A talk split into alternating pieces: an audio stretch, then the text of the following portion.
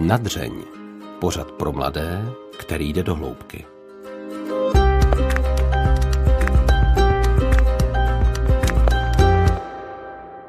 Anna Maria dnes povedala, moje drahé deti, toto moje zjavenie tu je posledné.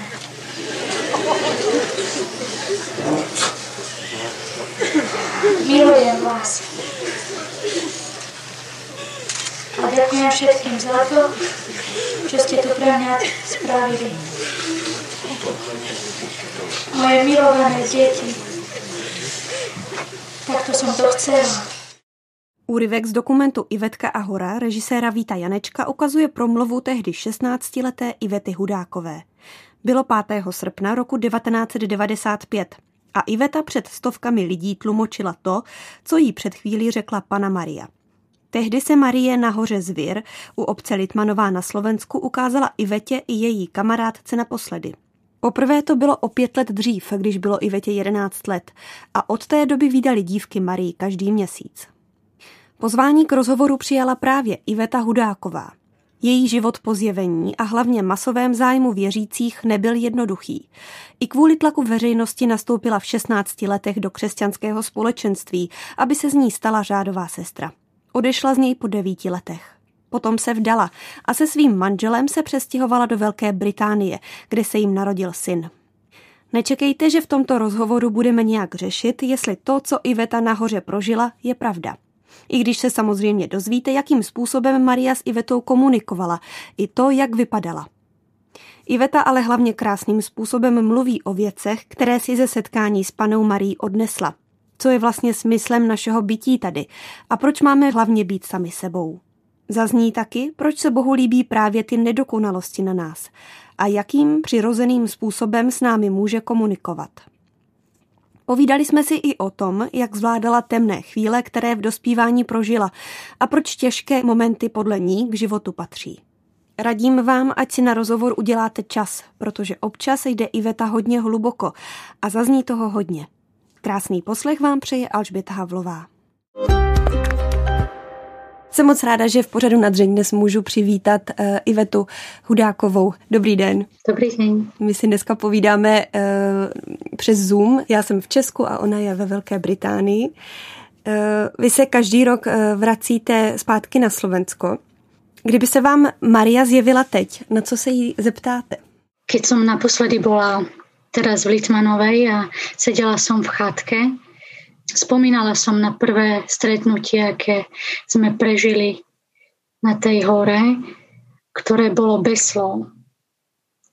A veľmi sa k tomu teraz um, často vraciam, pretože to bolo pre mňa zrejme to naj, najsilnejší zásah, ktorý som uh, prežila. A zanechal toľko dojmov a toľko emócií, toľko hlbokých spomienok a predsa tam nezazneli žiadne slova. Takže v tejto chvíli si nie som istá, či by som nejaké otázky mala. Či by to znovu nebolo len stretnutie bez slov. To jsem vůbec nečekala, tady tuhle odpověď. A čím to bylo, že to tak uh, bylo vše říkající i právě bez těch slov? My sme um, 5. augusta 90. roku, keď som mala 11, zažili veľmi takú situáciu, nevysvetl- nevysvetliteľnú situáciu v, um, ďaleko od, od dediny, kedy sme počuli buchod a začali sme sa báť a zamkli sme sa do, do malého zrubu, do Majdanu a prosili sme Boha, aby, aby nás ochránil. A vyvrcholilo to až k tomu, že, že som mala nutkanie modliť sa k Pane Márii, napriek tomu, že som predtým vôbec nebola vedená a nemala som žiadnu nejakú špeciálnu úctu alebo, alebo vzťah k nej. Len tá chvíľa samotná ma, ma priviedla k tomu, že som mala pocit, že ona patrí do tej situácie, ona patrí ona, ona je tá, ktorá môže ute, utešiť ten strach a neistotu, v ktorej sme sa ocitli. A tak sme sa začali modliť a ja som, sme ju volali v modlitbe Mária, Matka naša, skry nás pod svoj plášť. A ja som netušila, akým spôsobom nám pomôže, akým spôsobom nám odpovie. A, ale vedela som, že, že, že vo mne nebolo žiadne miesto, kde by som nepripustila, že ona nejakým spôsobom príde. A to, že sme ju videli, bolo um, niečo, čo sme vtedy nemali pocit, že je nenormálne, že, že je mimo tú skúsenosť strachu a neistoty, do ktorej ona vliala pokoj. A môj prvý dojem s nej bol, že som jej neustále potrebovala hovoriť mami. A tá taká nečakaná dôvernosť, tá blízkosť medzi dušami alebo medzi ľuďmi je ten prvý dar, ktorý ona priniesla na to miesto, taká tá bezprostredná blízkosť a intimita, a, ktorá je darom medzi ľuďmi. A ja som si teraz uvedomila, že, že ona síce nepovedala ani jedno slovo, ale ja som ešte nikdy nepocitila takú blízkosť nikoho. A že v našom takom uponáhľanom svete je blízkosť obrovská vec, že ľudia sú si väčšinou vzdialení a, a cudzí postupne, jak spolu vlastne žijú alebo prechádzajú nejakými skúsenostiami, ľudia sa odsudzujú často a že ten dar byť niekomu na blízku je niečo, čo sa udeje bez slov. A zažila ste to od té doby ještě někdy? Áno, určite. Určite. A, a preto viem, aké vzácne to je. A je, viem aj, aké, aké bolestivé je to stratiť. Jak život začne byť plitký a stereotypný, ak, ak, ak blízkosť vymizne zo života. A vracíte se na Slovensko spíš uh, kvůli sobě, anebo právě kvůli těm věřícím, kteří tam každý rok ve výročí na to zjevení čekají? Prichádzam tam z oboch dôvodov kvôli sebe, aj kvôli tomu, že viem, že tam prichádzajú ľudia, aby, aby to oslávili. Um, teraz po rokoch mám pocit, že život na hore nabral taký svoj vlastný pohyb. Už mi to nepríde, že som tam nevyhnutná. Je vám ten zájem lidí příjemný? A nebo uh, jste potom ráda, že jste zpátky v klidu ve Velké Británii? Um, ja som prechádzala mnohými obdobiami kedy pre mňa záujem ľudí mal rôzne tváre. Keď som bola dieťa, tak som bola zo záujmu ľudí vyľakaná a mala som pocit, že ma obťažuje, lebo som sa chcela hrať. Ako tínejdžer som mala pocit, že ma veľmi obmedzuje záujem ľudí, lebo som cítila čím ďalej, tým viac, že že v tom záujme je aj obrovská, že tam veľa očakávania, čo si ľudia myslia, že máme byť kvôli tomu, čo sa nám stalo. Neskôr som už, keď som odchádzala zo spoločenstva, kde som strávila 9 rokov, bola som v takom duchovnom spoločenstve, keď som um, myslela z tejto pozície na záujem ľudí uh, o môj život, tak som to vnímala ako zodpovednosť a bremeno. A teraz v tejto chvíli už to tak beriem s trocha humorom, že je pochopiteľné, že ľudia sú zvedaví a že ich niečo také priťahuje a ja by som možno chcela vedieť tiež, ale nestojí na tom svet. Tak asi okolo 6. sme sa začali baliť, že pôjdeme domov. A vtedy som počula nejaké zvláštne zvuky v lese. A tak sme sa zavreli a, za, a zamkli dvere v tej chatke. A čakali sme, kedy to všetko prejde. A všetko to trvalo asi viac ako 3 čtvrte hodinu. A keďže to, keďže to neprestávalo, skôr naopak, bolo to vždy viac intenzívne, tak sme všetci mali veľký strach. Ja som ešte nikdy v živote nezažila také veľké napätie. A potom bolo to zvláštne, ale mala som vo svojom srdci potrebu tak obzvláštne volať na pomoc Máriu. A v tej malej miestnosti je jedno okienko, cez ktoré svietilo slnko. A síce zvláštne by to nebolo, lebo akurát zapadalo, ale jeden lúč sa nepohyboval. Svietil vždy na jedno miesto.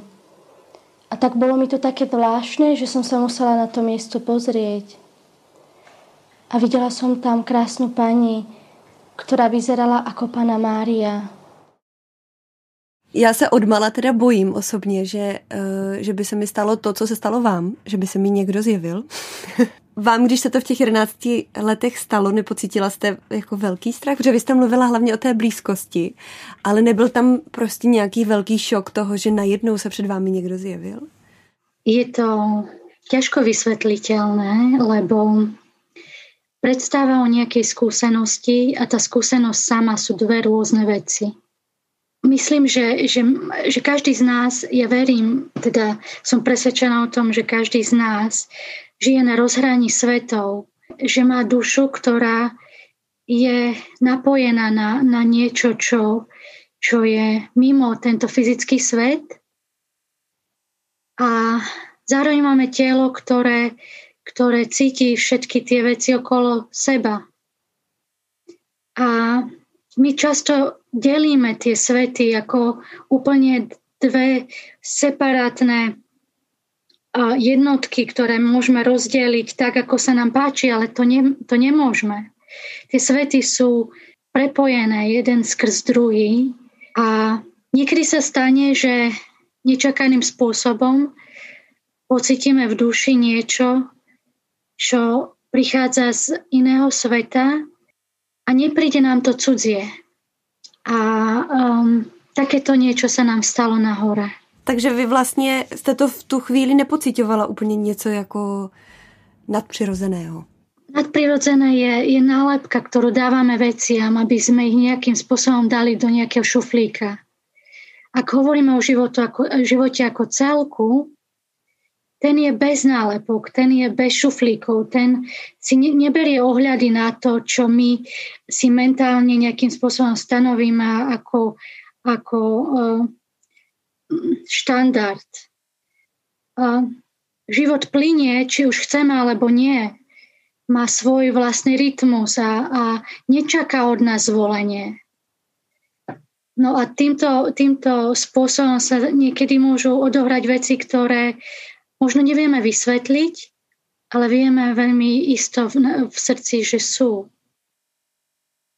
A takéto, uh, takáto skúsenosť sa nám, sa nám stala na tej hore a, a ja nehovorím, že som nepocitovala bázeň a chvenie, tak ako píše Kierkegaard, ale ale je to niečo úžasné, keď, nie, keď v srdci pociťuje človek bázeň a, a strach z niečoho, čo je obrovské, niečo, čo ho presahuje. To nie je tá malicherná obáva, ktorú človek cíti um, niekedy, keď proste si nevie dať rady. To nie je to isté. Áno, keď, keď sme pociťovali nejaký strach, keď ja som vnímala, že mám obavy, tak to nebolo zo stretnutia s ňou. To bolo z toho všetkého, čo nasledovalo potom. Z tých ľudských reakcií na ňu, na nás, z tých predstav a z tlakov, ktoré s tým súviseli. Tým všetkým, čo to zaobalilo, som mala strach z toho. A myslíte, že ten velký mediální zájem, který uh, se potom stal, protože se to dělo celých pět let každý měsíc a um, zhromažďovali se tam úplně tisíce lidí při každém tom zjevení. Myslíte, že to tak mělo být? Protože um, jak by to vlastně vypadalo, kdyby se o tom veřejnost nedozvěděla a vy byste tady tuhle blízkost mohla prožívat každý měsíc uh, bez těch lidí? Jestli vám to nějak kazilo ten zážitek toho, toho setkání s tou panou Marí? Je ťažké povedať, čo by bolo bývalo, ale jednoznačne celá tá skúsenosť viedla k tomu, že Pana Mária pozývala ľudí na horu modliť sa rúženec. A ona si želala, aby ľudia prišli. My, my nemáme izolovaný svet, sme súčasťou spoločenstva, sme vytvárame komunitu. Sme prepojení. A to sa malo odzrkadliť na tej hore. Že skúsenosť, ktorú sme mali my, dve dievčata z dediny, mal, sa mala stať súčasťou skúsenosti, ktorá sa mala dotýkať ľudí, ktorí tam prišli. Čož bolo OK, čo to bol, to bol zámer, to dobra, ktoré sa na tej hore zjavilo. Len v celkovej tej komunikácii, keďže život nie je dokonalý, ani my nie sme dokonalí, nastával kopec stretov medzi tým, čo sme my dokázali zniesť a tolerovať ako deti a medzi očakávaniami, ktoré sme cítili od ľudí na vôkol, ktoré boli veľmi ťažké. A kdybyste měla třeba vypíchnout jedno hlavní očekávání, které uh, ti lidé měli? Um, myslím, že tomu rozumiem dnes viac než vtedy, že človek má tendenciu zidealizovať spiritualitu alebo ľudí, ktorí s ňou súvisia, alebo mnoho iných vecí. Teraz ako je to v podstate si myslím, že to je, je na báze nejakej obrannej reakcie pred životom. Že človek čaká, že niečo predsa len bude dokonalé v tomto nedokonalom svete. A keď nevie presne, čo očakáva, že by malo byť dokonalé, tak si začne vytvárať také malicherné predstavy, že keď treba z nám dvom sa zjavila Pana Mária, my sme mali povedzme vtedy 13-14 rokov, tak máme nejakým spôsobom chodiť oblečené. Tak treba, máme nosiť dlhé sukne a, a copy a, a nemáme mať náušnice, ktoré vysia alebo máme sa prežehnávať tak a tak a modliť takým a takým spôsobom, aby to bolo priťažlivé a aby to vyzeralo nejak a, viac duchovne. Nemali by sme robiť to, čo normálne ľudia v tom veku chcú robiť. Nemali by sme riskovať a skúšať nové veci, lebo sa to nehodí, lebo, lebo máme vytvoriť dojem, že sme dosiahli, dosiahli nejakú zrelosť, ktorá nie je ľudská. A toto bolo to, čo, čo spôsobovalo tie bolestivé zrážky. Mm-hmm. Takže jste vlastně jakoby musela tehdy žít v jakémsi skleníku, kdy jste byla pořád kontrolovaná. Mě u toho napadlo, my máme v Česku takovou říkanku dlouhé šaty, bledá líčka, tak se pozná katolička. Ano. tak, jestli si to takhle věřící představovali i na Slovensku. Eh, a tady tyhle očekávání se mm, dělí jenom během eh, toho každoměsíčního zjevení, nebo i ve vašem normálním běžném životě, třeba doma? Ako bolo to súčasťou celkového života, v jakom sme vlastne sa um, ocitli, lebo, lebo som začala chodiť trebárs na uh, cirkevnú školu. Dostávali sme návštevy domov, chodievali k nám pútnici a moja mama bola veľmi ovplyvňovaná tým, čo počula v dedine. Stalo sa to súčasťou života celkovo, nie len uh, raz v mesiaci. Tak tady máme na jedné straně to, co si představují um, vlastně věřící, jak by měla ta víra a uh, provedení vypadat. Co ale podle vaší zkušenosti, co Maria doopravdy chce? Neodvážujem sa hovoriť niečo, čo chcem povýšiť ako, ako nejakú pravdu nadovšetko, pretože je to moja skúsenosť a týka sa toho, čo som prežila s ňou a vďaka nej. Ale je to niečo, s čím sa viem stotožniť a čo mi príde blízke vzhľadom na to, čo, čo um, som cítila pri nej. Keby som nebola mala to stretnutie s ňou, nebola by som vydržala ten tlak okolo. Pretože to, čo som zažila pri nej, bol presne opak to, čo sa odohrávalo medzi ľuďmi na hore. že pri nej som cítila, že nezáleží na tej fasáde, na tom, čo prichádza ako prvý dojem, že tie skutočné veci sa odohrávajú vo vnútri človeka. Že dokonca niekedy ani nie je tak rozhodujúce to, čo človek robí, ale kým je, kým je vo vnútri. Že treba, my ľudia sme uh, máme kopec obmedzení a budeme robiť veľa chýb v živote. Nezáleží ale na tom, koľko chýb spravíme, pokiaľ vieme, kým sme. Že ak, ak naozaj na niečom záleží, tak je to na tom, že človek pochopí, že láska je dar. Dar, ktorý nemá cenu.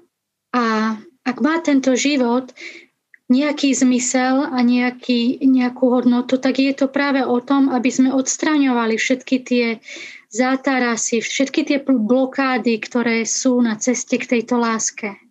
To nie je jednoduchá úloha pre nikoho. V jednom rozhovoru jste vlastně zmínila i tady tuhle větu. Všechny její rady nebo prozby ohledně duchovního života měly vést k tomu, aby člověk našel v sobě to pravdivé a byl se sebou rádi. Je to vlastně o jakési hledání pravdivosti v sobě, o tom, že máme být hlavně sami sebou? Myslím, že človek nedokáže byť ináč disponovaný k láske, keď nie je sám sebou. My sa vieme nechať milovať iba tak, že sme sami sebou. Ak dovolíme, aby nás Boh miloval, aby, aby, aby táto prítomnosť, ktorá nás obklopuje, vstupovala viac, presakovala náš život, potom to nie je ináč možné, ako keď sme sami sebou. Pretože predsa naše na, naše masky alebo tým, čím si myslím alebo chceme byť, nedokážu absorbovať lásku, pretože oni nie sú skutočné.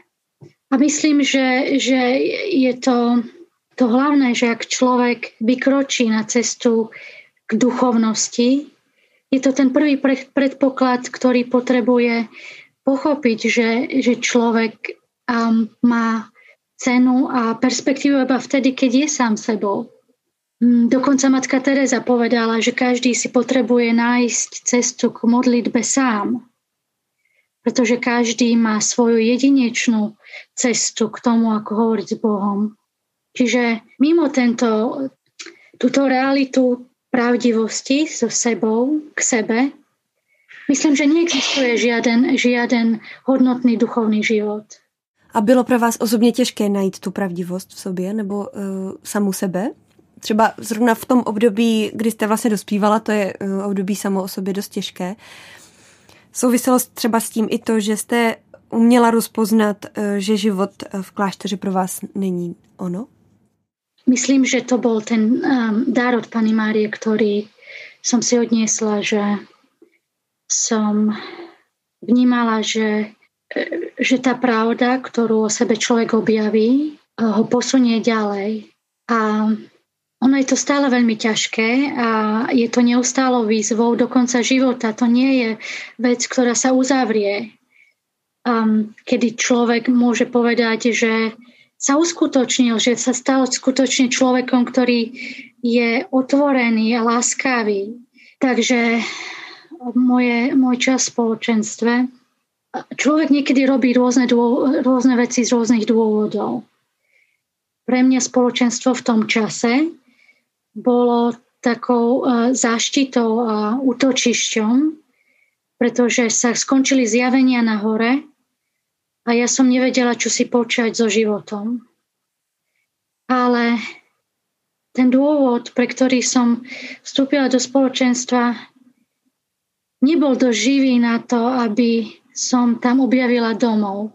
A potrebovala som 9 rokov k tomu, aby som aby som vedela, akým spôsobom odísť a pritom nemať pocit, že som na úteku. Takže bola to veľmi intenzívna skúsenosť, za ktorú som vďačná a ktorú si nesiem so sebou ako bremeno a jako dar.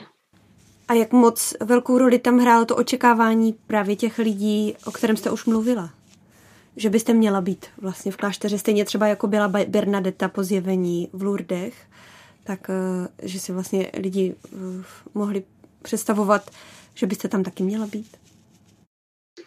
Ja som bola veľmi tvrdohlava, keď eh, boli zjavenia a ja som mala práve že opačnú tendenciu, že stále keď sa nás putníci pýtali, že čo plánujeme do budúcna, pozadí čoho už bola, bola taká tá, tá to také zbožné želanie, že povieme, že skončíme v kláštore, Čiže ja mám preto veľkú úctu. To nie je, to nie je na posmech. To je ako, len v súvislosti v to, s, to, s tou situáciou, akej sme my boli, tak to bolo také veľmi uh, krátkozraké. A, tak som stále mala tendenciu povedať, že nie, nie, ja, ja určite nechcem ísť do kláštora. A napriek všetkému, napriek mojej um, tvrdohlavosti, som v spoločenstve skončila. A potrebovala som s tým nejakým spôsobom naložiť tak, aby som príliš neublížila iným ani sebe. Když jste zmínila ty poutníky, tak jak často se vlastně uh, vám stávalo, anebo stává, že někdo uh, rozporoval to vaše zjevení? A měla jste třeba chutím to uh, je přesvědčovat, nebo právě vůbec? Um, ja som si prešla, prešla tými um, chvíľami um, kedy to bolo znevažované alebo posmievané, uh, vysmievané často ako dieťa. Chodila som v tom čase, keď sa to začalo do komunistickej školy. A potom som a mimo to stretla veľa ľudí, ktorí mali veľmi um, prudké reakcie na to. Uh, a mali pocit, že vedia, o čo ide. Takže ja som bola pozraňovaná mnohými spôsobmi, reakciami ľudí, ktoré chceli povedať, že to nie je pravda, že sme posadnuté, že sme šialené, že sme to a hento, že je to hlúposť. Nikdy som nemala tendenciu ich presviečať, lebo ja si myslím, že to nemá zmysel. Že keď je pohár plný, nič viac sa nezmestí.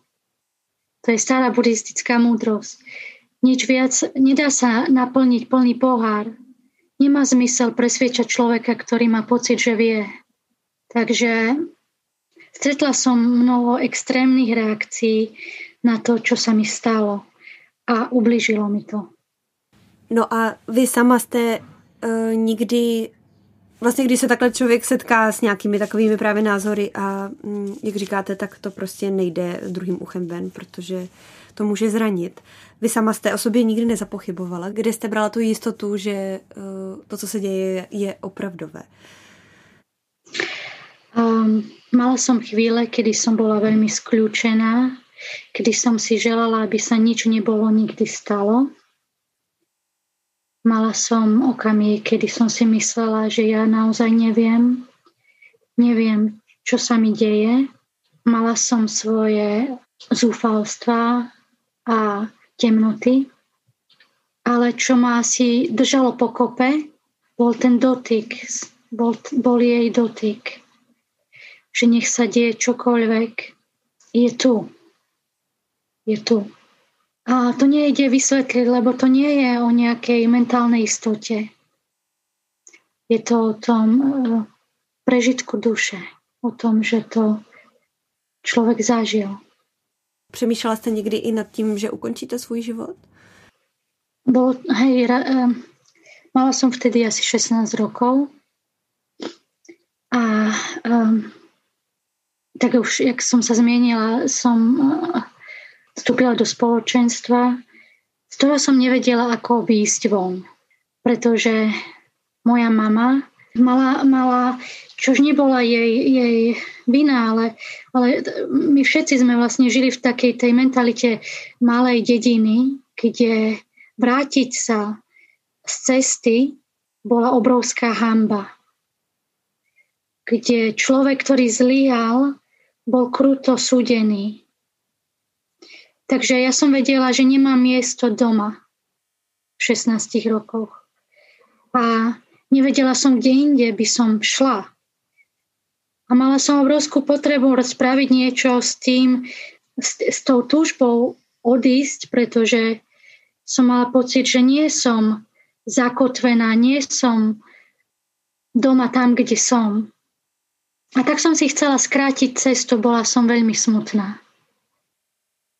A smutok niekedy vie um, človeka veľmi um, priviesť do úzkých, kedy sa zdá, že nie je inej cesty. A ja som taký pocit mala, že nemám žiadnu inú cestu.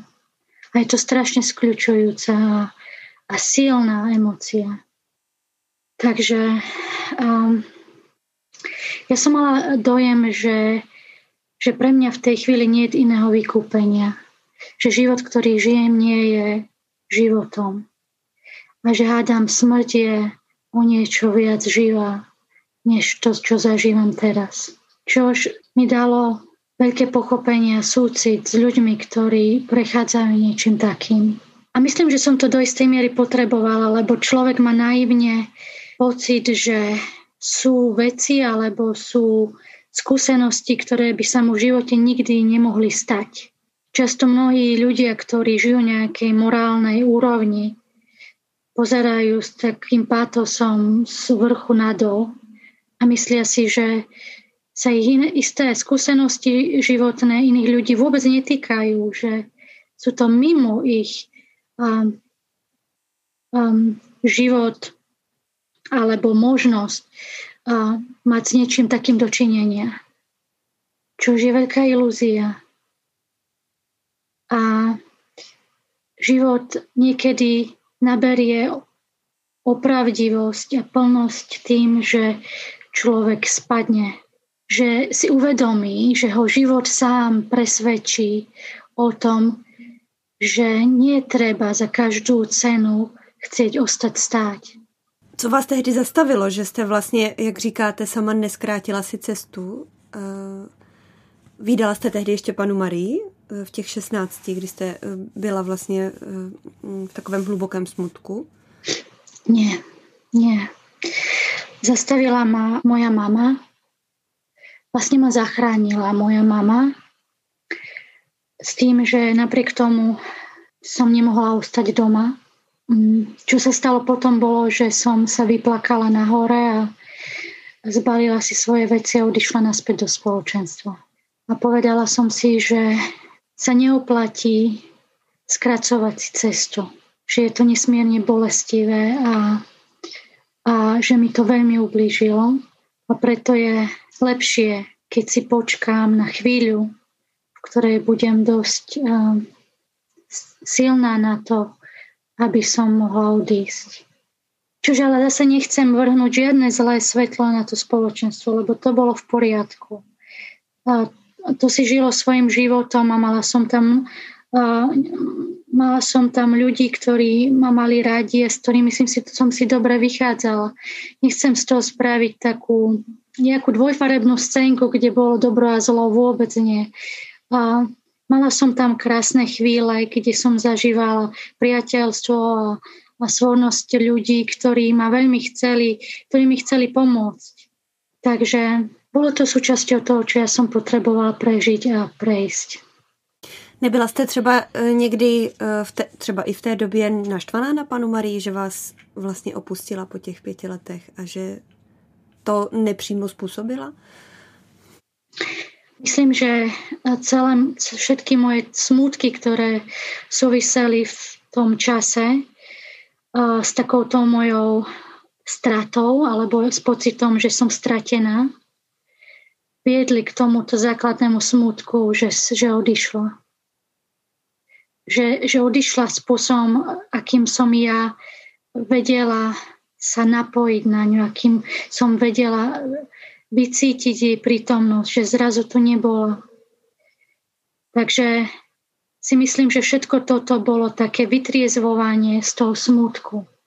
Totiž váš příběh eh, je vlastně možná eh, pro lidi neobvyklý v tom, že eh, v souvislosti se zjeveními nemluvíte jenom o nějaké radosti z toho, že člověk potkal ať už prostě pan, panu Marii nebo, nebo uh, někoho z hora, ale i o nějakých temných stránkách, tak um, může vlastně to setkání právě s, uh, s ní anebo s Bohem způsobit, že, že se právě odkryjí ty temné věci v, to, v tom našem životě. Já si myslím, že uh, nemáme na výber. Že stále, keď chceme byť uh, vystavení uh, svetlu, musíme počítať s tým, že zažijeme temnotu, že, že, že to spolu súvisí, že sa to nedá deliť my častokrát žijeme v takej tej predstave o tom, že sú to dve rôzne veci. Možno, že vôbec nie sú. Že možno práve tá temnota, ktorej človek má pocit, že oslepol, je predpokladom k tomu, aby videl svetlo. Možno, že niekedy svetlo nás ožiari tak veľmi, že máme pocit, že sme v totálnej temnote. Je to niečo, čo sa nedá deliť a je na našu škodu, že častokrát máme úplne sploštený obraz o tom, um, čo je už dobré a čo ešte nie je. Že život prichádza v celku a keď začneme manipulovať životom a deliť a vyberať si iba to a to, tak nebudeme mať tú intimitu so životom. Nebudeme mať pocit, že sme na život napojení. Nebudeme mať pocit, že žijeme. Lebo on prichádza s tým všetkým. A niekedy ľudia, ktorí prešli tou um, temnotou duše, o ktorej hovorí Jan z Kríža, o ktorej hovorí um, Terezia z Avily a mnohí iní svety a mnohí mystici a, mnohé iné uh, náboženstva, práve tá človeka vnútorne zmekčí, zjemní a spraví v ňom niečo, čo by nedokázalo nič iné. Spraví ho človekom, ktorý je dobrý, láskavý k iným.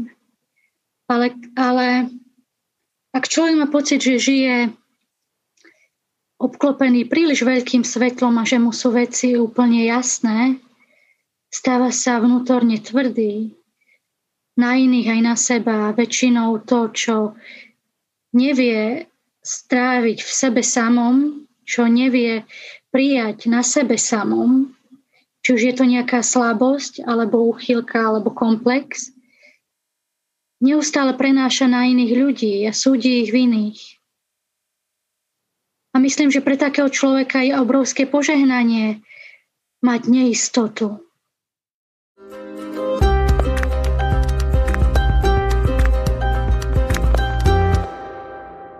Ještě uh, budu jednou citovat z rozhovoru, který jste uh, poskytla. To ohromné světlo vrhlo takový stín, nastolilo takové otázky, které dodnes řeším, na které neumím odpovědět. Jaké otázky?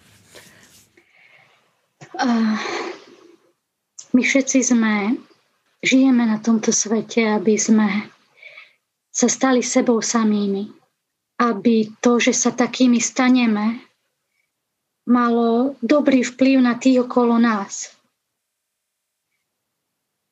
A často nevieme, kým sme my sami. Často nerozumieme sebe samým. Kráčame pred sebou ako tajomstvo. Nevidíme na koniec cesty a nevieme, či sa nám to podarí. a náš život je obklopený kopcom otázok a niekedy tie otázky sú cennejšie než ich odpovede. Takže ja sa pýtam tak ako každý iný človek, um, či to na konci cesty budem ja. Thomas Merton raz povedal, že keď raz človek odíde z tohoto sveta, ocitne sa v Božom um, v Božích rukách a tam pretečie cez jeho prsty všetko to, čím človek nebol. A ostane to jediné, to malé, to vzácne, kým človek stále bol aj napriek tomu, že to nevedel. A to si myslím, že je koniec koncov túžbou každého. Nech tomu dávame akékoľvek mená. Nech um, sa to vleje do rôznych form. Um, nech je to manželstve mimo, nech je to práca, nech je to čokoľvek. Myslím si, že človek v duše stále chce nájsť to také práve v sebe. Měla jste možnost se při těch zjeveních zeptat právě na některé z těchto otázek. Eh, nevím, jestli vás už tehdy v té době napadaly, ale mohla jste právě ty otázky paní Marii pokládat? Ja som stále zapasila um, s tým, že um, som počula od ľudí, neviem, či to je pravda, že deti v Medjugorji sa pýtali, že čo majú robiť. Mne by to taky zajímalo. Čože mne bolo cudzie, mne, mne to bolo cudzie, pretože ja som mala stále také podozrievavé pocity pri tom, že um, si skracujem cestu. Um, že keď niekto iný odpovie, že, že, že niekedy potrebujeme žiť naše otázky, nie odpovede na ne. Takže mne to bolo cudzie, ale, ale mala som pocit, že tak, takú nutkavú um, um, úzkosť, že, že asi by som to mala spraviť, lebo kedy už len budem mať možnosť. A možno mi to potom bude ľúto. A pri poslednom zjavení som sa jej opýtala, čo mám robiť. A modlila som sa, aby mi nepovedala nič také rukolapné, ako ísť do kláštora. Alebo vydať sa alebo čo ja viem, čo proste nejakú takú konkrétnu formu, z ktorej nie je úniku. A musím povedať, že, že vďaka Bohu, že moje očakávania boli prekonané, pretože odpoveď, ktorú som dostala, súvisela s tým, že Pana Mária chcela, aby čokoľvek spravím vo svojom živote bolo z lásky. A to je obrovský priestor pre život. Znamená to, že teda Pán Bůh pro nás nemá jednu cestu, ale že to je všechno na nás? Um, v mojich tínejčerských rokoch som mala pocit, že um, alebo respektíve som bola predstavená um, takej teórii o živote. Um, a to súviselo aj s tým spoločenstvom, do ktorého som vstúpila, že existuje nejaká jedna cesta, jedna jediná a keď ju človek minie, tak má škodu. Tak proste je v háji. Čo som si myslela, že bolo obrovské zjednodušenie všetko to, čo duchovný život predstavuje, pretože v konečnom dôsledku je Boh neustále tajomstvo. A zdalo sa mi to príliš prikré a malicherné na to, aby to bola pravda. Nie je hodné Boha, aby človek mal jednu jedinú cestu a žiadnu inú na porúdzi. Určite existuje cesta pre každého človeka, možno nie takú, akú si predstavila, ani nie takú, akú si žela, ale je to cesta, ktorá sa vytvára z chvíle na chvíľu. Je to niečo živé. Um, je to vitalita, ktorú keď ne, sa nenaučíme tolerovať, skončíme s tým takým úzkoprsým strachom, že každý krok môže byť omyl. Čož neznamená, že keď sa bojíme, že nevykročíme, lebo sa nechceme míliť, že to niekam povedie. Myslím, že ak existuje cesta pre človeka, tak je to cesta, ktorá je živá každej jednej chvíli jeho života. A že z kroka na krok sa odkrýva naša cesta. Nie ako celok, ktorý zrazu vieme, že toto je to a nič iné, ale ako postupný rast a, a postupné hľadanie. Ako to také pokorné uznanie životu, že nemáme kontrolu nad mnohými vecami, ktoré sa nám dejú.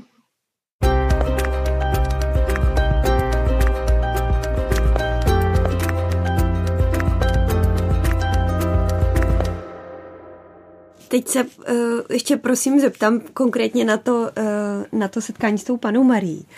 Uh, jakým způsobem s vámi komunikovala? Protože vy jste tam byli dvě, tak říkala vám oběma to samé, anebo uh, každé něco jiného? Katka panu Máriu videla. Um, ja som ju smela vidieť a počuť. Uh-huh. Um, počula som ju v myšlienkach, respektíve v srdci. Ona pritom neutvárala ústa a bolo to niečo oveľa prirodzenejšie než všetky slova. Čo je neuveriteľné, keď teraz pozerám na tú, na tú udalosť z toľkých, e, odstupov z toľkých rokov, že ona zverovala svoju lásku a opateru do srdca človeka, dievčaťa, ktoré v tej, v tom, v, v tej chvíli ja som treba nevedela ani um, dobre po slovensky. My, sme, my rozprávame dialektom v dedine. A ja som bola strašne... Uh, ja, ja som sa veľmi hambila pred ľuďmi spamätám, že keď som mala povedať prvé tie odkazy a postaviť sa na prach dverí, tam už bolo zhromaždené, zhromaždených um, niekoľko stovak ľudí, že som veľmi uh, koktalám a klipkala okom a mala som obrovskú zábranu to vôbec zo seba dostať vôbec a mi to nebolo prirodzené. A tak po rokoch ja mám k tomu veľkú úctu a žasnem, že Pána Mária mohla mať kohokoľvek iného, kto bol, kto si bol oveľa istejší a kto treba rozprával peknou slovenčinou a kto vedel tie veci odkomunikovať oveľa zrelším spôsobom. A predsa si vybrala takúto nádobu krehkú, a nedokonalú. Pretože v mojich očiach ja v tom čase som mnohé veci postrádala. Takže myslím, že Pana Mária nehľadá v nás dokonalosť. Že sa jej páčia práve tie trhliny a práve tie veci, ktoré postrádame, jej pripadajú zmysluplné že s nami môže komunikovať všetkými podobným spôsobom, že sa to netýka len zjavenia, ktoré sa odohralo niekedy dávno na hore. Že sa nás môže dotýkať a obmekčovať naše myšlienky a vlievať nám teplo do srdca, nezávislo od zjavení. A vám samotným se to stalo od té doby někdy, že jste ten hlas v srdci uslyšela znovu? Protože ono se to um, jako občas někdy prostě někdo řekne, věděl jsem, že mi teď prostě Bůh něco říká. Asi by som to ne, neformulovala tak, že by som povedala, že viem, že viem, že je to ten a ten hlas. Asi by som nemala mm, potrebu to hodnotiť, ale som si istá, že všetko to, čo v nás zanecháva pokoja, a rozlieva do nášho srdca dobro, že všetko to, čo nás upokojuje od našich strachov, a je jej hlas. Pre mňa to je jej hlas. Nemusím to zdôrazňovať, že to a to povedal, to, to a to bol Boží hlas vo mne, lebo mne príde, že ako náhle sa také niečo vysloví, znovu sa delí život. Znovu sa seká život, pretože predsa Boh je nám bližšie než naša vlastná duša. predsa to, že v nás nejaké dobro rezonuje, to, že človek má dobrý nápad alebo že má myšlienku, ktorá ho upokojí, je prirodzené životu, nie je to abnormálne. A keď človek povie, že toto a toto mi povedal vnútorne Boh, a to bol Boží hlas, a častokrát sa môže stať, že skončí s tým, že kopec vecí, ktoré sú maličké a vzácne, prehliadne. Takže, na, aby som odpovedala na vašu otázku, a cítim jej prítomnosť, ktorú niekedy vnímam ako prítomnosť, ktorá je bez slov. A viem, že ma chráni, že ma ochraňuje. A dokážete si ešte vybavit, jak vypadala? Po tých piatich rokoch, keď odišla, stále keď zavriem oči, nevidím nič, len temnotu. Ale to neznamená, že tam nie je. A e, vypadala vždycky stejne? Um, zažili sme ju, keď e, bola veľmi vážna. Videla som ju, keď bola smutná a boli stretnutia, kedy mala iné šaty a videla som v jej očiach veľkú žiaru a svetlo a videla som ju, keď bola veľmi šťastná, spokojná a bola živá. Těšíte se, až panu Mariu znovu uvidíte? Těšíte se do nebe? Veľmi sa teším a dúfam, že do neba prídem vtedy, keď budem môcť prísť s prázdnymi rukami. A že Boh si počká na to, aby som nemala nič v, v zovretí. Že Boh bude ku mne natoľko dobrotivý, aby som si vedela nebo vychutnať. Udělala někdy pana Maria něco, co, um, co jste vůbec nečekala? Co by člověk uh, Nečekal? Nikdy ma nesúdila. To člověk nečaká. Tak Iveta, já vám moc děkuji za rozhovor. Velmi rada. Iveta, taky já ještě fakt jednou moc děkuju. moc se mi líbilo, jak jste fakt opravdu dohluboka přemýšlela nad každou otázkou, kterou jsem položila. To, to, bylo, eh, to bylo vidět, jak, eh, jak jste fakt eh, šla do hloubky, tak moc za to díky. Nic zač. Ja myslím, že život je príliš krátky, aby človek zostal len na povrchu. To v pořadu na dřeni řekla Iveta Hudáková, se kterou si povídala Alžběta Havlová. V pořadu zazněly úryvky z dokumentu Ivetka a hora režiséra Víta Janečka. Za pomoc děkuji Haně Kašpárkové a zvukaři Antonínu Kánskému. Brzy naslyšenou.